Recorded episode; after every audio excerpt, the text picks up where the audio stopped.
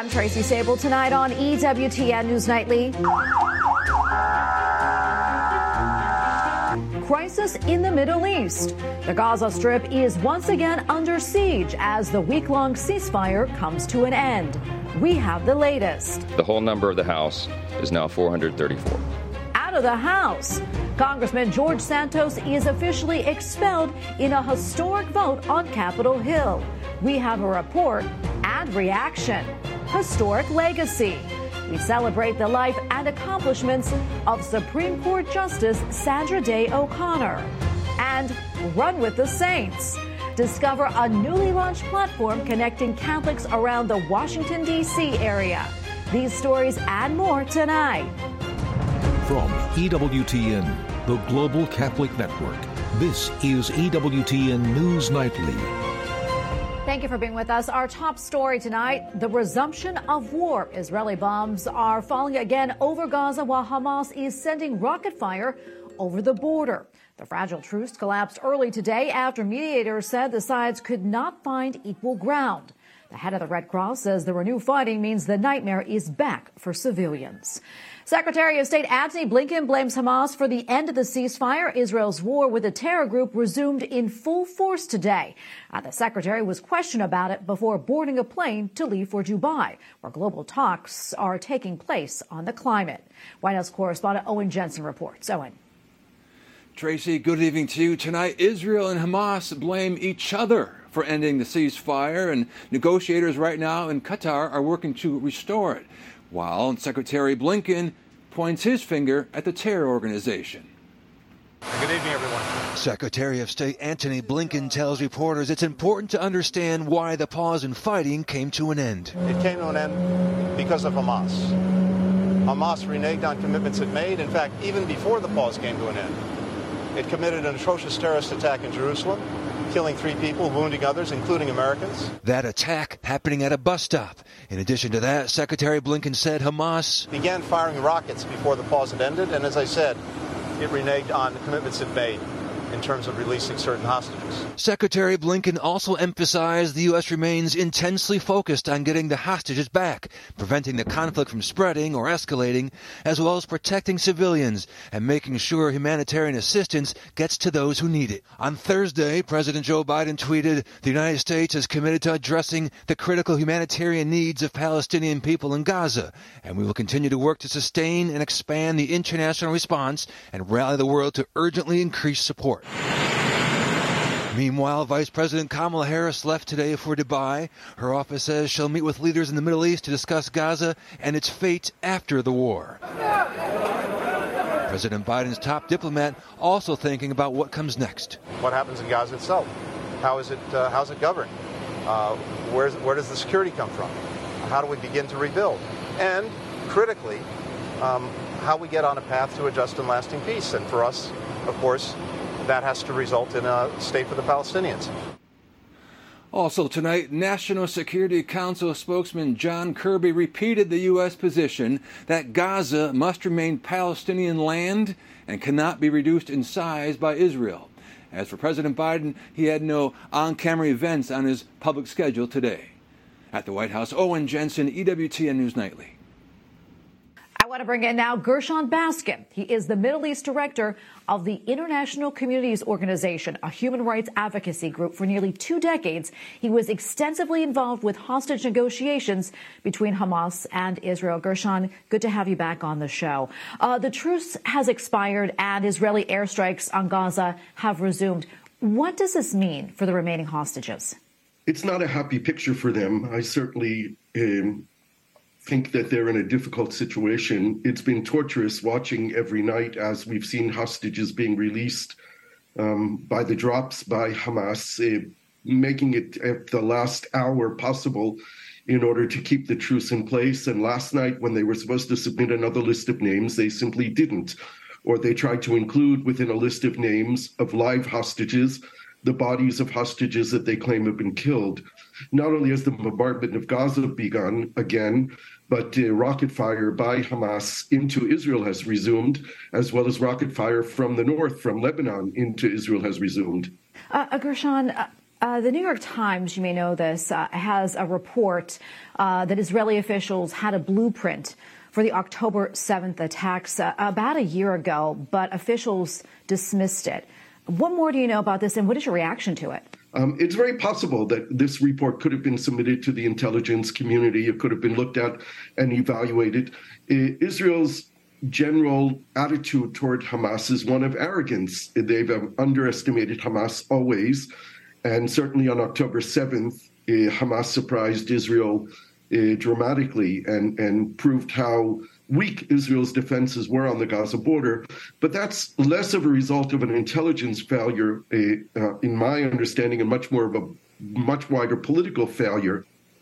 Gershon, another thing I want to touch on is this negotiation uh, with the terror group Hamas in order to get the hostages back. Of course, Israel has vowed to destroy Hamas. So, that being said, how does Israel bridge the gap on this? It's a gap which is almost unbridgeable. I think Israel will try, with the help of the United States and Qatar and Egypt, to get the remaining civilian hostages out, including the 17 women and children and whatever elderly men uh, and younger um, elderly men and, and, men who are not soldiers uh, through a negotiated agreement. So I think we're going to see Israel relying much more on intelligence gathering and search and rescue operations to bring the remaining hostages out, and hopefully they will succeed, at least with some of them. And some of the hostages um, that have been released, they, have talked about their time in captivity.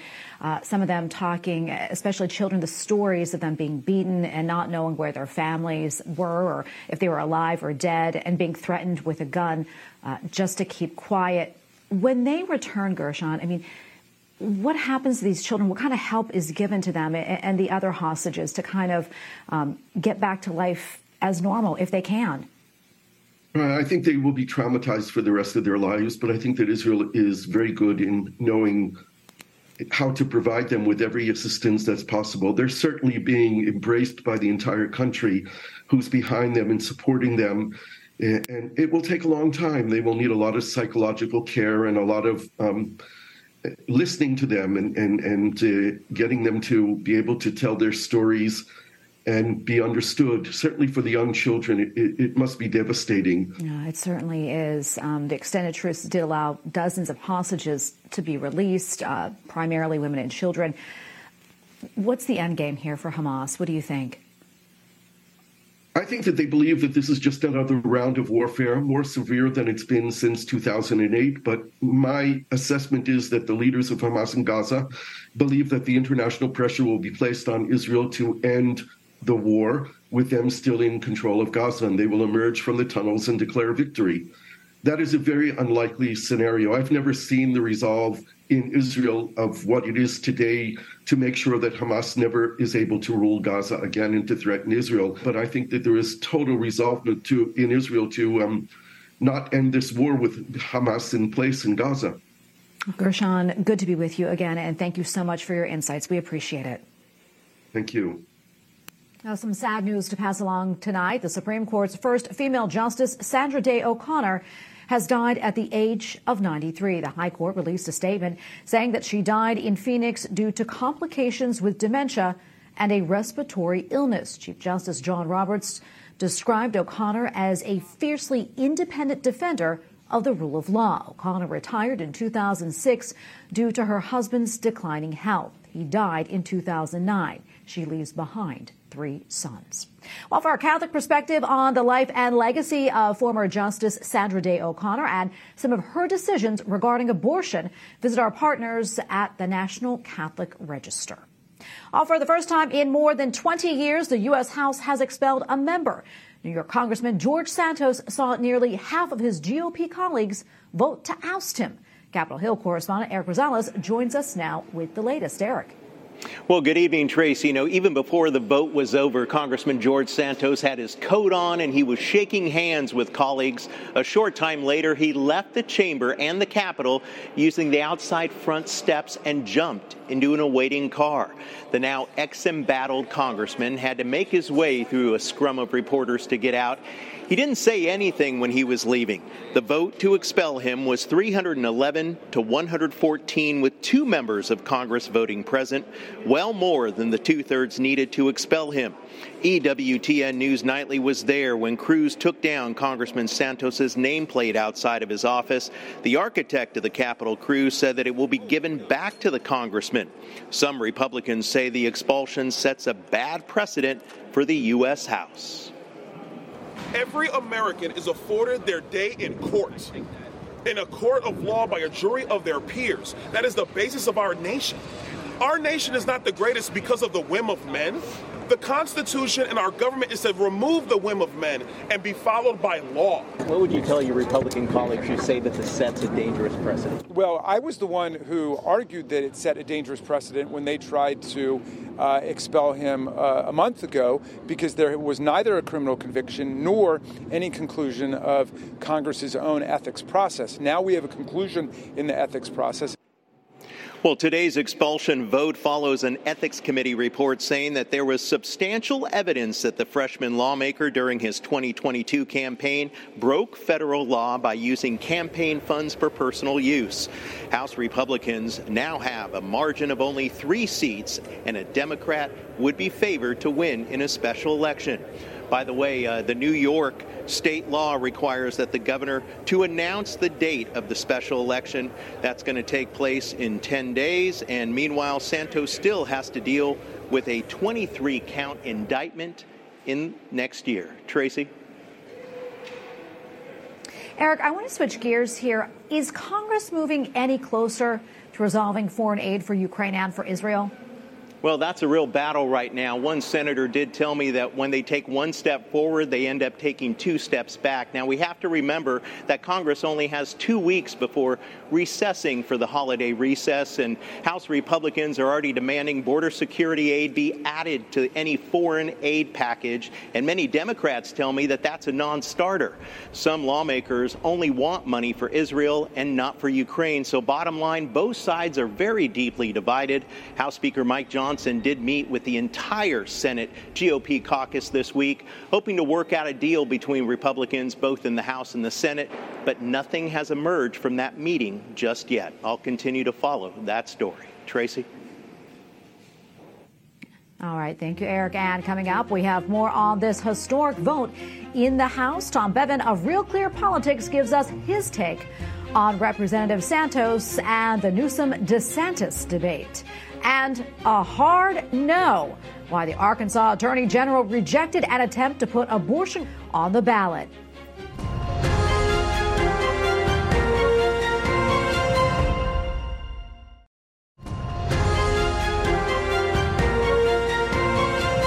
Just heard, it has been a dizzying 24 hours in the world of politics. For analysis of it all, we turn to Tom Bevan, co-founder and president of Real Clear Politics. Tom, great to have you back on. First off, are you surprised at all by Santos's expulsion and the bipartisan agreement on the issue? I think most people were surprised that that so many Republicans voted to oust him. No surprise that, that all the Democrats did, except for two. Um, but the Republican caucus was pretty evenly split. You had 105 vote uh, to to expel him. You had, uh, I think, 112 vote to to try and keep him in his seat. So that really showed. I mean, there were there were real uh, divisions and over whether he deserved to be expelled. He hadn't been convicted of a crime. Uh, only five House members had been expelled before that. Three of them were in the Civil War era. Uh, one of them in the 1980s was convicted of bribery. Jim Traficant uh, was convicted of tax fraud and racketeering. So uh, in that sense, Santos had a, had a decent argument that he shouldn't be expelled, and that this was uh, this was going sort of another step in his mind and his supporters' minds, a step too far. But uh, at the end of the day, um, you know, this this House Ethics Committee saying that he there was substantial evidence that he had committed uh, these these fraudulent acts, I think, was the tipping point, and, and you saw Republicans, uh, you know, vote to kick him out. Yeah, Tom, what does this mean, though, for the Republican caucus in the House and their already slim majority? Yeah, I mean, listen, it's already very slim, so having one less person makes it a little bit more difficult, but not much. I mean, this is a uh, New York's third congressional district, which he represented, is on Long Island. Uh, this district is a district that Joe Biden won by 10 points in 2020. Santos won it by eight. Um, and it was represented formerly by Tom Suozzi, and, and he's already said that he's going to run again for this seat in 2024. Um, as your reporter mentioned, Kathy Hochul, the governor of New York, has 10 days to set a date. That date is supposed to be between uh, no, no less than 70 days, no more than 80 days from when she makes her proclamation. So, uh, as early as, let's say, March or April, um, Democrats could have a new member in, in their caucus in the House of Representatives. Um, does it fundamentally change the dynamic? No, it was already hard, uh, but it might be just a little bit harder on, on some of these votes that where you're you know arm twisting to get get a, a single extra vote. I mean, certainly Mike Johnson's job as Speaker is already hard enough. Yeah, I want to switch gears now. I, I, want to talk about that debate last night between DeSantis and Newsom on Fox. A lot of jabs and insults were exchanged between the two governors. That said, what was the real purpose of this debate? You know, one is running to be the GOP candidate, and the other isn't running at all, presumably. Yeah, presumably. I mean, he said last night, Gavin Newsom, that he was not running a shadow campaign, that he's not in in for 2024, and that may be true. I mean, we'll find out. Uh, but he certainly is running in 2028, uh, regardless of what happens. And so, look, I, I, for Ron DeSantis, whose campaign has been struggling, uh, this was a chance for him to sort of showcase his state, his leadership in his state. Uh, his approval ratings when he was in Florida was always very high, and so he was able to sort of make the case in a high-profile way uh, against a Democrat, against blue state policies. Um, and you know, so I think for for DeSantis's folks, their calculus was, look, they they really at this point have nothing to lose. They've got you know a very limited time to turn things around, and for them to put their candidate on display. And I think from the reaction that I saw among folks on the, on the right, uh, they feel like he acquitted himself pretty well and was in command of the facts and um, did did a, a, good job against a candidate uh, on the other side, uh, a debater on the other side, and Gavin Newsom, who is, you know, he's he's slick, he's telegenic, he's charismatic, he's eloquent. Um, I think a lot of people expected him to run away with it, and that that certainly wasn't the case. As you mentioned, there was a lot of bickering, a lot of insults. Um, but at the end of the day, I think the DeSantis folks just said, listen, we, we have to do something to change the dynamic. And if we can get more Republican voters to tune in and see our guy in a favorable light, that can only help us moving forward. Yeah, one thing they do have in common is both of them are Catholic, although very, very different views uh, when it comes to abortion, as we saw in that debate. Speaking of debates, the next Republican presidential debate is scheduled for next week, December 6th. Tom, what do you think we can expect from that? Well, I'm actually going to be there, and uh, I want to see this up close. I mean, we're getting down to it now. We're going to have, I think, three candidates. I'm not sure Chris Christie is going to qualify, so you're effectively uh, down to DeSantis, Haley, and Ramaswamy, and and so uh, there's going to be a lot of time. Um, you know, Megyn Kelly is one of the debate moderators, and and she's a very popular figure. Um, so I think it's going to be an interesting debate. It it, it is a question of um, can anybody at this late stage say anything that's going to change any minds? Uh, obviously, Haley's been rising, so I'm going to look to see whether she can continue her rise, and I would expect that she takes the full force uh, from both sides. She and Ramaswamy already don't like each other. They get into it on the debate stage all the time. But I expect DeSantis really to focus on her in a way that he hasn't in previous debates because he simply can't accept uh, having her slide into second place in Iowa in particular.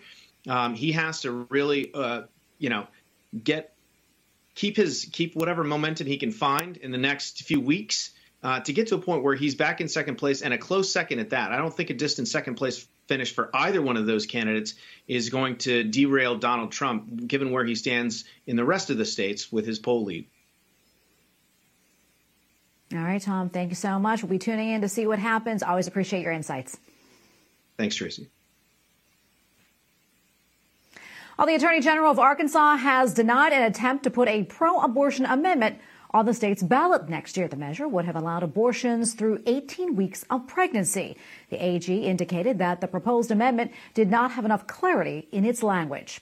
Up next on EWTN News Nightly, a year after his death, the legacy of Pope Benedict XVI lives on. We'll show you how. Plus, we'll tell you all about a new platform for DC Catholics looking for an uplifting spiritual community.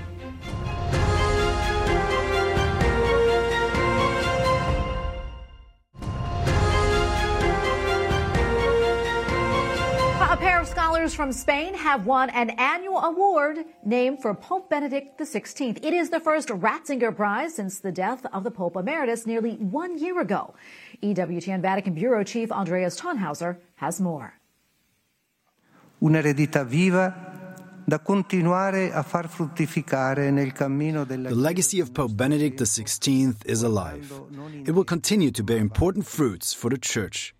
With these words, the Vatican Secretary of State, Cardinal Pietro Parolin, opened the awards ceremony for this year's edition of the Ratzinger Prize, the first one since the death of Pope Benedict XVI last December.